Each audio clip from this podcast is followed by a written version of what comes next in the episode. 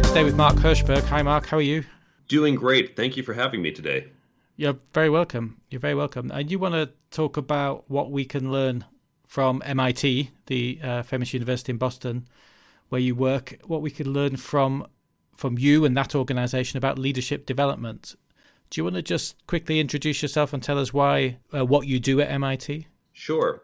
About 20 years ago, I had been working doing tech startups in Boston and hiring a bunch of people, and I noticed a problem. When I would ask them a technical question, they would give me a technical answer.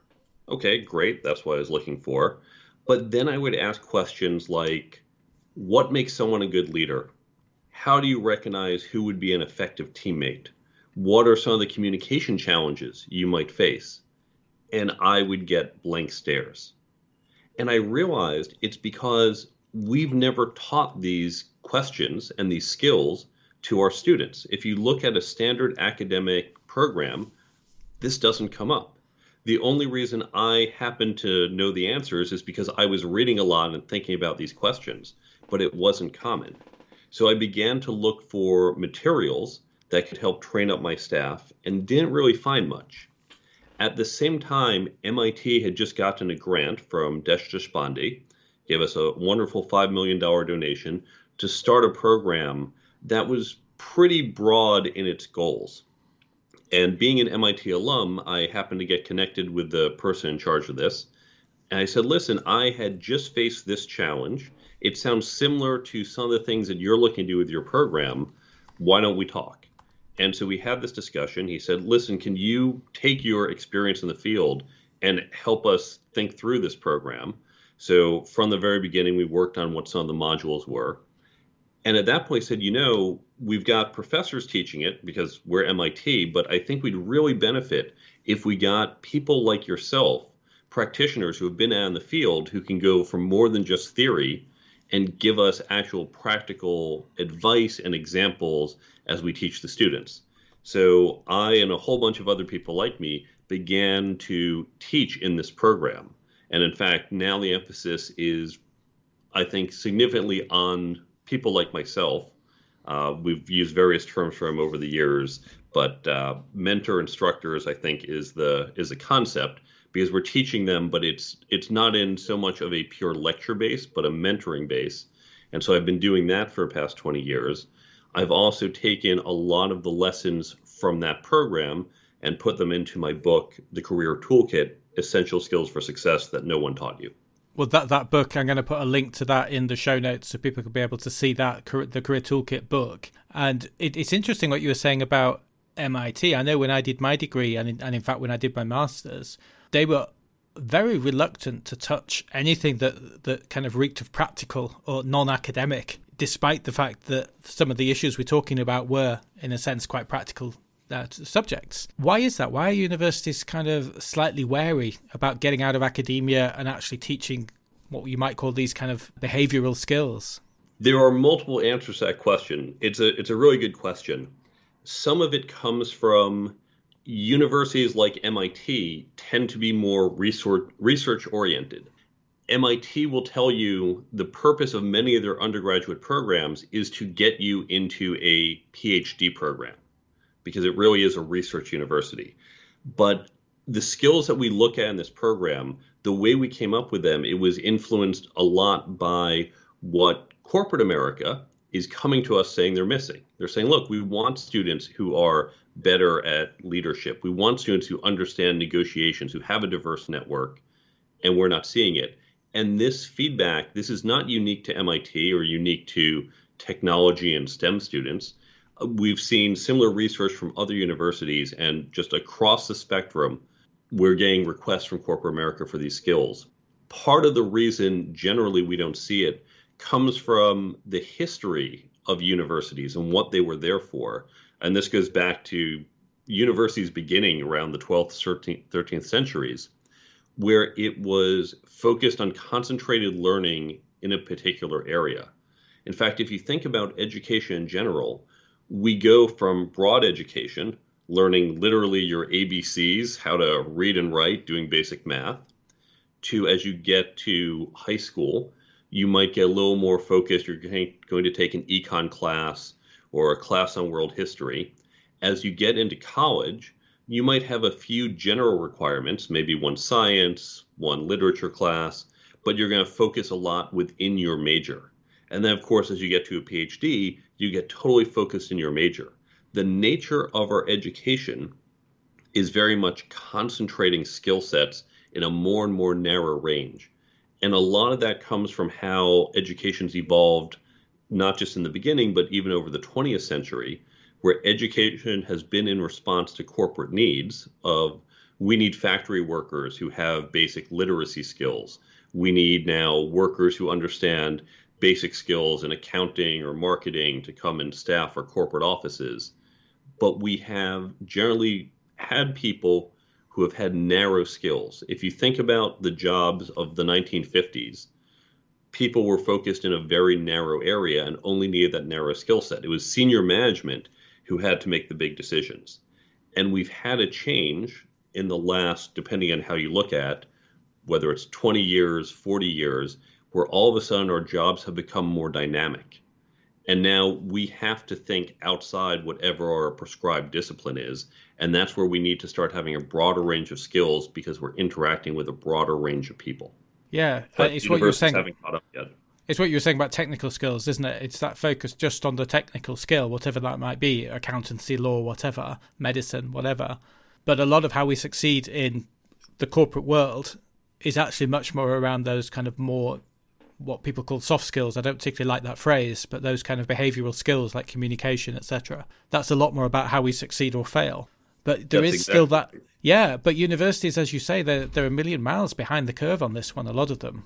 I'm I'm not saying this of a huge amount of experience. I don't work in the university world. Uh, much as I would love the job that you described, that sounds absolutely perfect to me.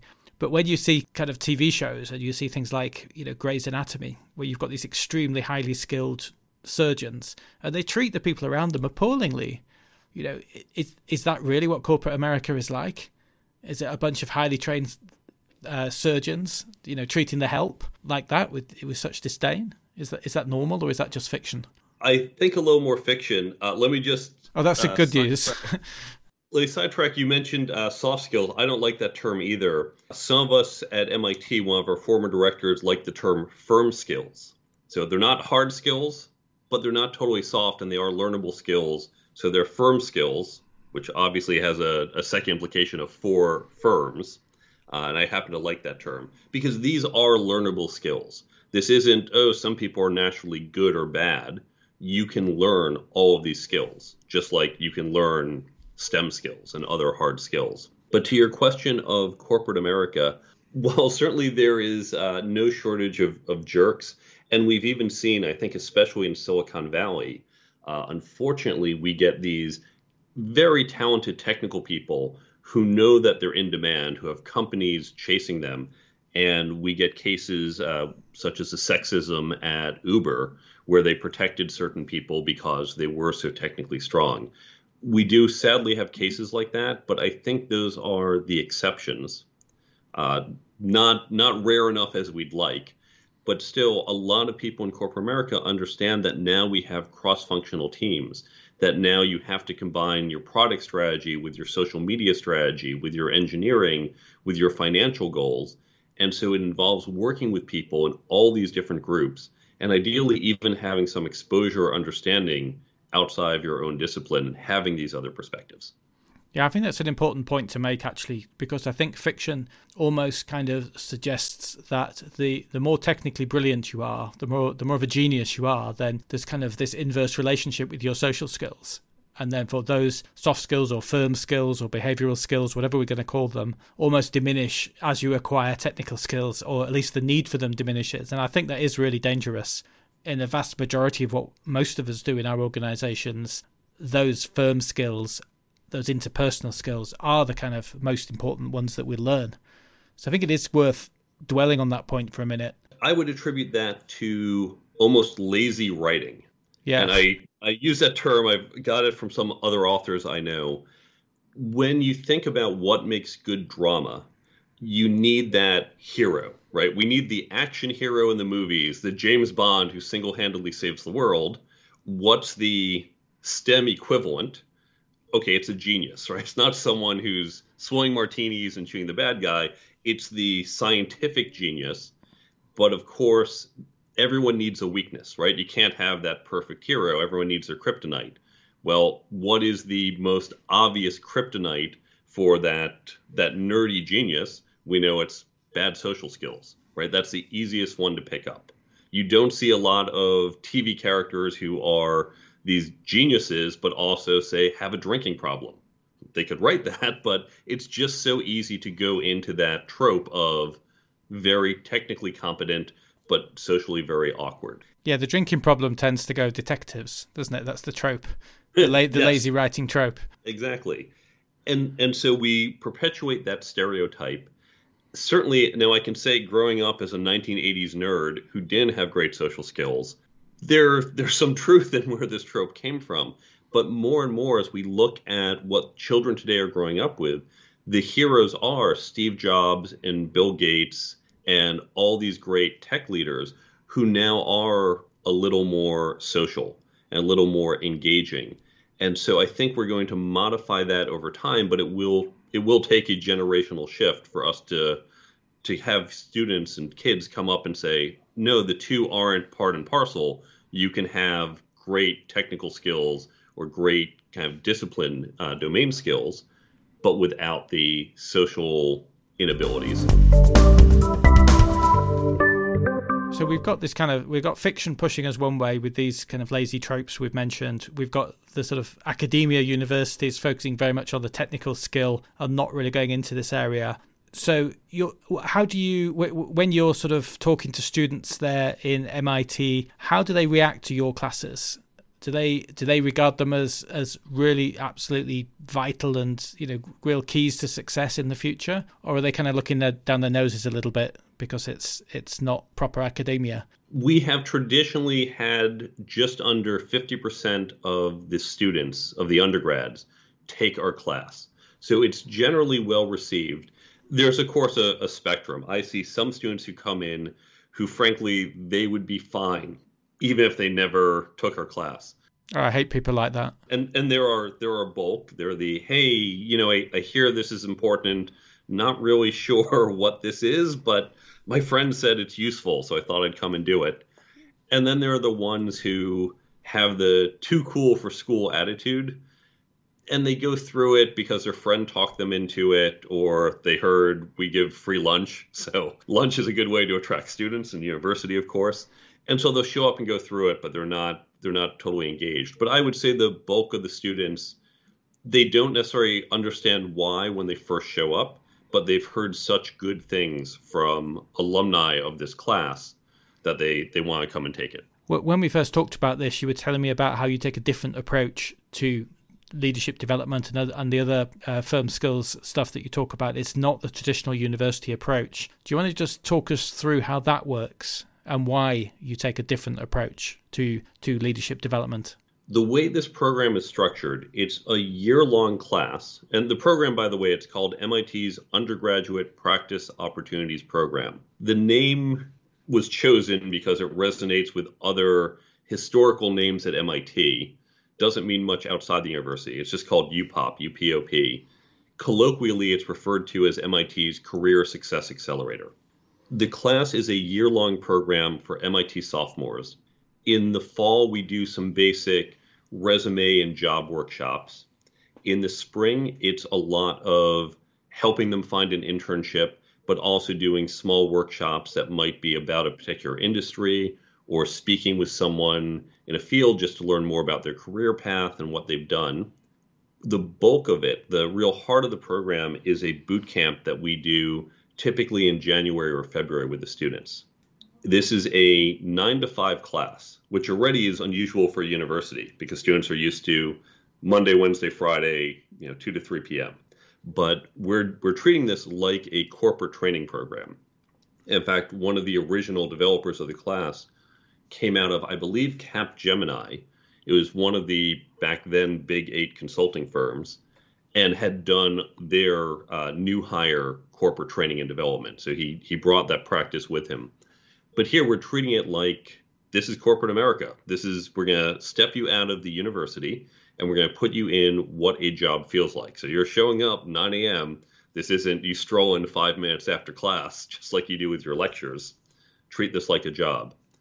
And then the class itself, it's not purely lecture based because you can't teach these skills. You can't teach leadership by lecturing at someone.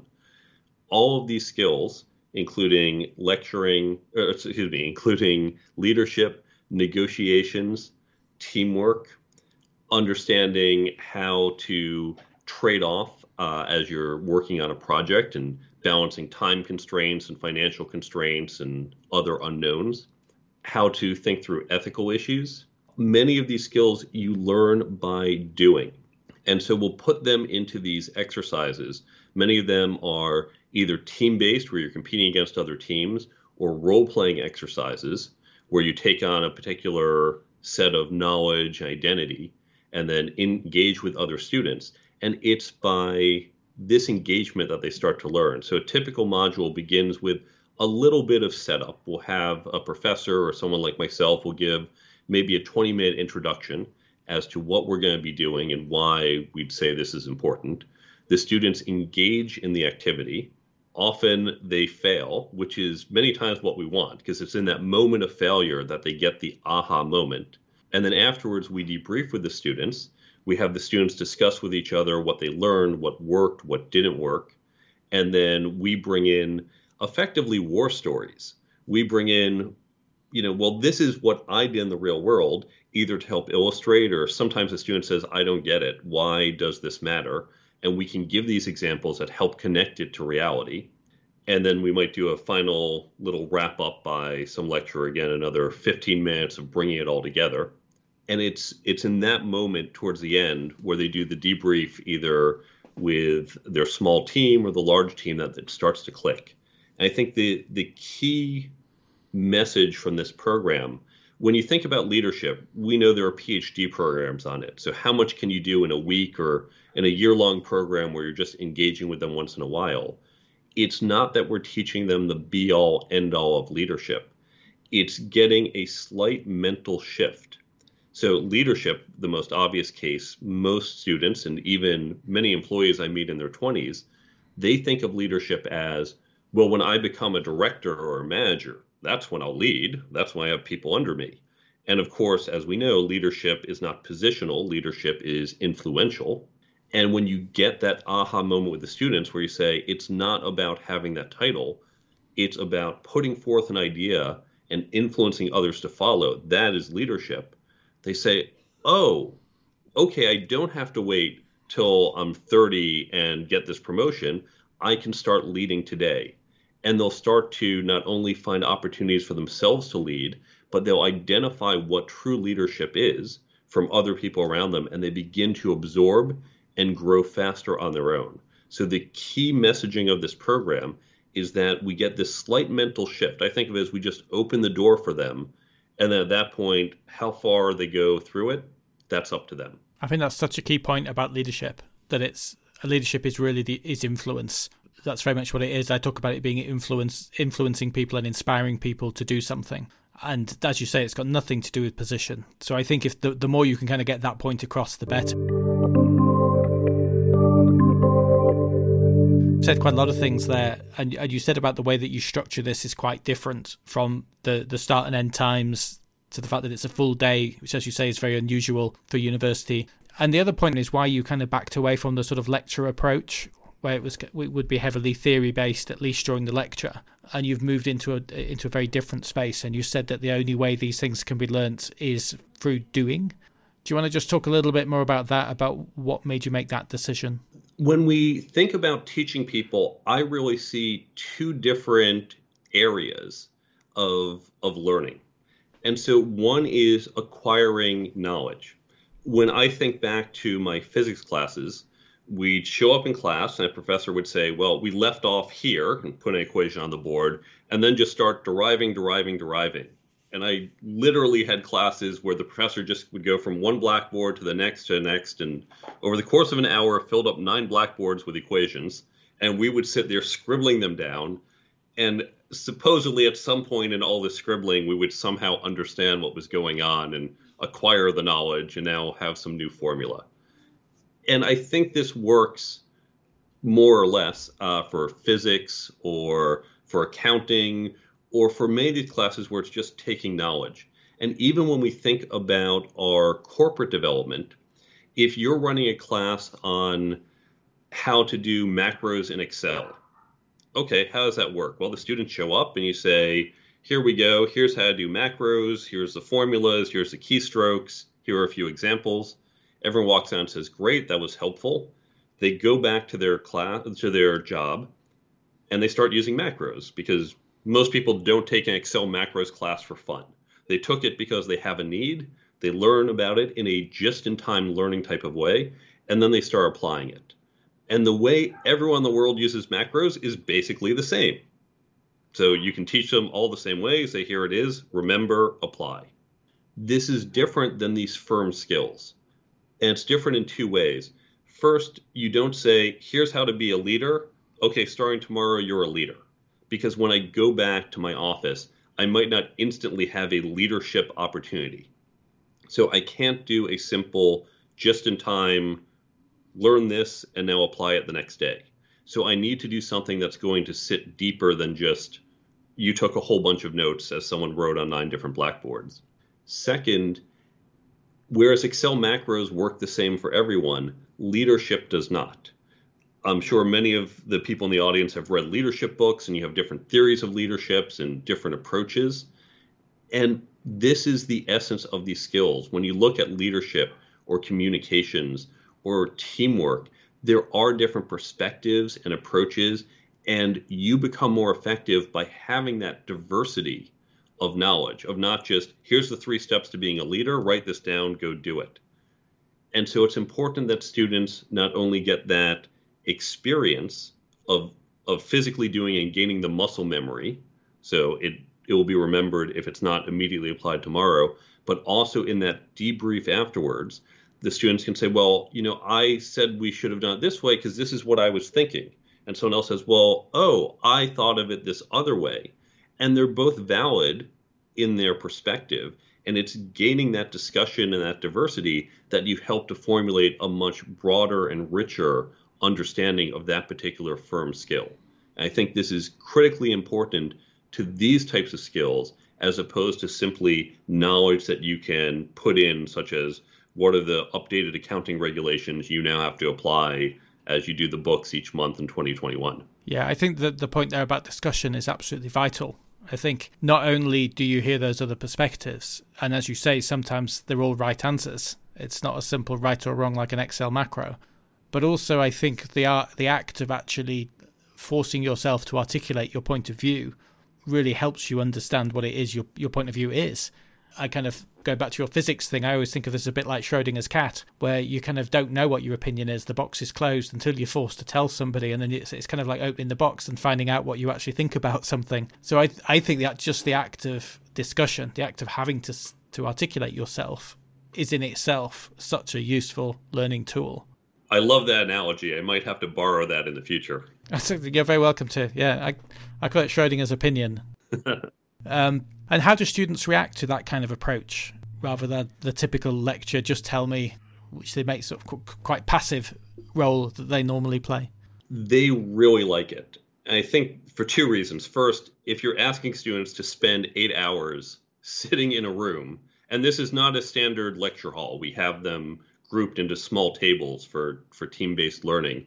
But when you're asking students who are used to doing an hour long session, maybe two hour sessions throughout the day, sitting there for eight hours, they're not going to handle eight hours of lecture. I couldn't handle eight no, hours of lecture. No, it would drive them mad. Yeah. So I, I think that it is something different, and it's it's very physical. And some of the exercises are literally physical, where they're trying to construct something and design competition. But even the ones where it's nothing more than a discussion, as we put them through, say, negotiation exercises, it's physical in that they're looking at each other and talking and not just sitting there passively listening to someone else speak for an hour. And so that physical engagement both makes it a little more energetic and active, but I think it does help with the learning. And I will say with this type of learning, I've I've done lecture based teaching as well in, in other disciplines. When I give a class a lecture, at the end of the lecture, you say, Well, I hope they got in a room of 200 people, maybe a few ask questions, and you go, Okay, I think I, I hope that student learned, but you have no idea. Here, you can figuratively see the light bulb go on in people's heads. You can see that moment where they're having a discussion with someone, and then all of a sudden they get that little aha look on their face. And certainly as a teacher, this is one of the greatest moments for me where I say, wow, great, that student just learned. And so I'm, I'm sure students do learn through lectures, but here I can I can see them do it, and that's a really fun experience. And gives me feedback on how well the class is going. Yeah, I think it's kind of moving away from the fact that my job is to deliver a lecture to my job is to make light bulbs go on is is kind of the the shift of thinking. But uh, you were talking about how what we can transfer from this thinking at MIT into the corporate environment.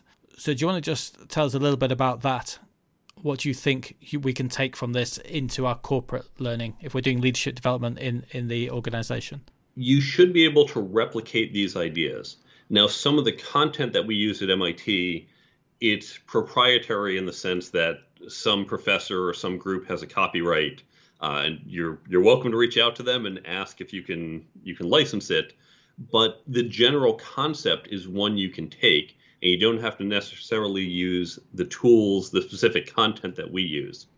So on my website of my book, so on uh, the careertoolkitbook.com on the resources page, I have a guide that helps explain how to do this.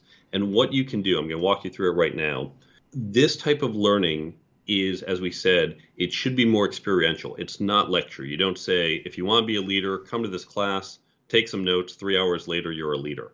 To teach this within our organizations, I think there's two key approaches. First, it needs to be spread out over time. It's not a concentrated come once or come for a few days and you're done. Second, it needs to have that diverse set of perspectives because one person lecturing how to be a leader is not going to give them that rich set of experiences that a leader needs to understand to be effective in more than one scenario. So within your organization, create small groups. I would recommend groups around six to eight people I give examples of how, if that's not efficient for you, you can do versions of this with groups of 20 to 40 people or even groups of 100 plus. You have to structure it slightly differently in each of these cases. But as you have these groups, you can take content. And the content, uh, again, on my website, you have uh, in the download, there's a way you can actually just take the book's content and apply it. But you don't have to use the book. You can take your own content and you bring it into these groups and you say, here are the different topics over the next six cycles, 12 cycles, three cycles, however long you want. Here are the topics we're going to engage in. And you can have them all read the same content ahead of time. You can have them read different content, but on the same topic. You can bring in someone, potentially from your local university, to run some type of module. But the key is that you engage them with some type of thinking and then you have them debrief as a group. And in doing so, that's where you get the learning we talked about earlier, where you get that discussion, you get the different perspectives, you get the light bulb starting to go on. And over the course of doing this, you're going to gain a lot of different perspectives and just a lot of different tools for when you face a leadership challenge in the future. And can you give us an example of how a, uh, any particular session might work? So, a little more concretely, if you use the content from the book, I've broken it down into here are the different topics and here are the different sections that correspond to these topics. In this case, you just have folks do a little bit of reading. It's typically around 20 or 30 minutes of reading, and then come together as a group. And there are some starting discussion questions that they can have. Optionally, you can facilitate these groups and come up with additional questions and talk about. And sometimes there are exercises for them to bring to the group, but it's having everyone sit around and talk about how did they see this challenge or what's their perspective on this. And most importantly, you want people to bring in their experiences and say, well, you know, at my last company, I had this situation and here's how we dealt with it, or here's how someone else I knew at this company dealt with it, and why I think that was good or bad, or what we can learn from it. And just having everyone bring that diversity of experiences, their own or others, helps them learn. The the other way you bring in different content, you could say the topic might be leading during transformation. And you ask everyone, go find an article or find two articles and read it about transformation. It's almost like the book reports that we did back in, uh, middle school. Come back and tell the group, what did you read? Why? What did you learn from this? What can we as a group dissect and take away from it? The other way, if you want more experiential, is you can actually go to, I suggested universities, uh, there are other sources as well. You could get some type of uh, case study, for example. Business schools, of course, write these by the by the hundreds each year, and so you can license a case study and say, well, this week what we're going to do is everyone shows up, and we're going to actually do this case study. So everyone read it ahead of time, and then we're going to have the discussion. And in fact, if you if you're familiar with business school learning, this is how most business schools teach.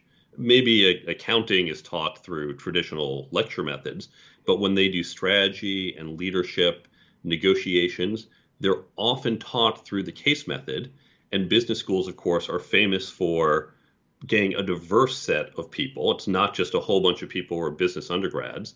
They'll get a former teacher, former military, former programmer, former consultant to come in, and then they have these discussions so they get that diversity of opinion.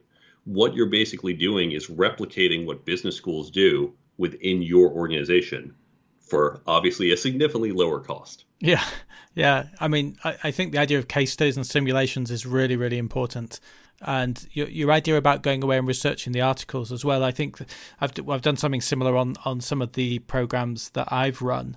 The one thing that is certainly new to me is the idea of asking people to read something for half an hour and then go through some structured questions and discussions. Obviously, as a methodology, it doesn't. It, it, it's a familiar concept, but it, within this context of leadership development in an organization, that sounds unusual what kind of thing might they be reading about? And how the hell do you get them to sit still that long? Well, you would ideally ask them to do this on their own time right. a few days ahead of time instead of everyone sit here for half an hour quietly. And this is where you can put in what whatever content you want. If, if we think about it in reverse from the order I described this, so case studies we explain this is what business schools do. If you do the diverse set of articles, this is almost a early version of case studies. Because if you look at most case studies, the professor actually says, here's a situation. I'm going to go out, I'm going to go talk to the people in this organization. I'll change the names, and then I'll turn it into a case study. So the articles is almost the first version, the prototype version of that, where, well, it's not a full case study, but I read this article about this situation, and here's my fresh take on it. What's yours? If you have a uh, a preset. We're all going to read the same thing. And it could be an article or it could be a book. And of course, you can use my book or you can use any number of great books on leadership or any of these other topics. One of the advantages to, to doing the book is when you say everyone read pages 62 to 75, now you have a common language.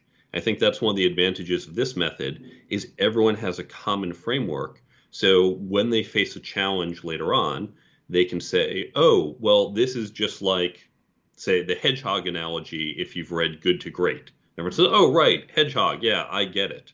Whereas people who have come from different backgrounds might not instantly know what that means. Right, yeah.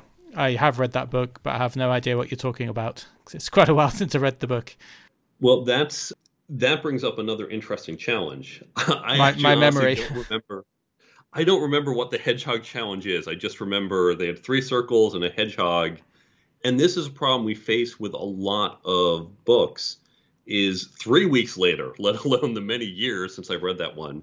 3 weeks later, we forget half the material. So one thing I've done for my book is I've created a special type of app that I've patented which replicates the content in the book and provides a passive reminder. So it uses spaced repetition, but of course, no one wants to sit there and open up an app and say, oh, now I have to do flashcards. So this will pop up every day one of the tips or a good quote or a key piece of information from the book. So after you've read the book, you can be reminded each day. Takes you literally three seconds. You look at the pop up, say thanks, and swipe it away. And it helps to reinforce that using the proven method of spaced repetition.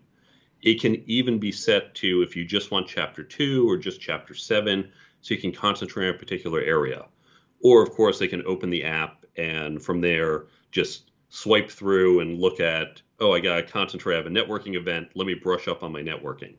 But I think this is an important step in books that books to be effective need to go from simply it's a linear experience of reading words on a page to it is delivery of content which has to go beyond the pages to make it more effective. What a great idea, and what a really important point as well. Yeah, because book a book in that sense is quite an old-fashioned way of getting that knowledge across. But in a sense, that's not why it exists. It's a little bit like you were saying universities exist more as research organizations and teaching organizations.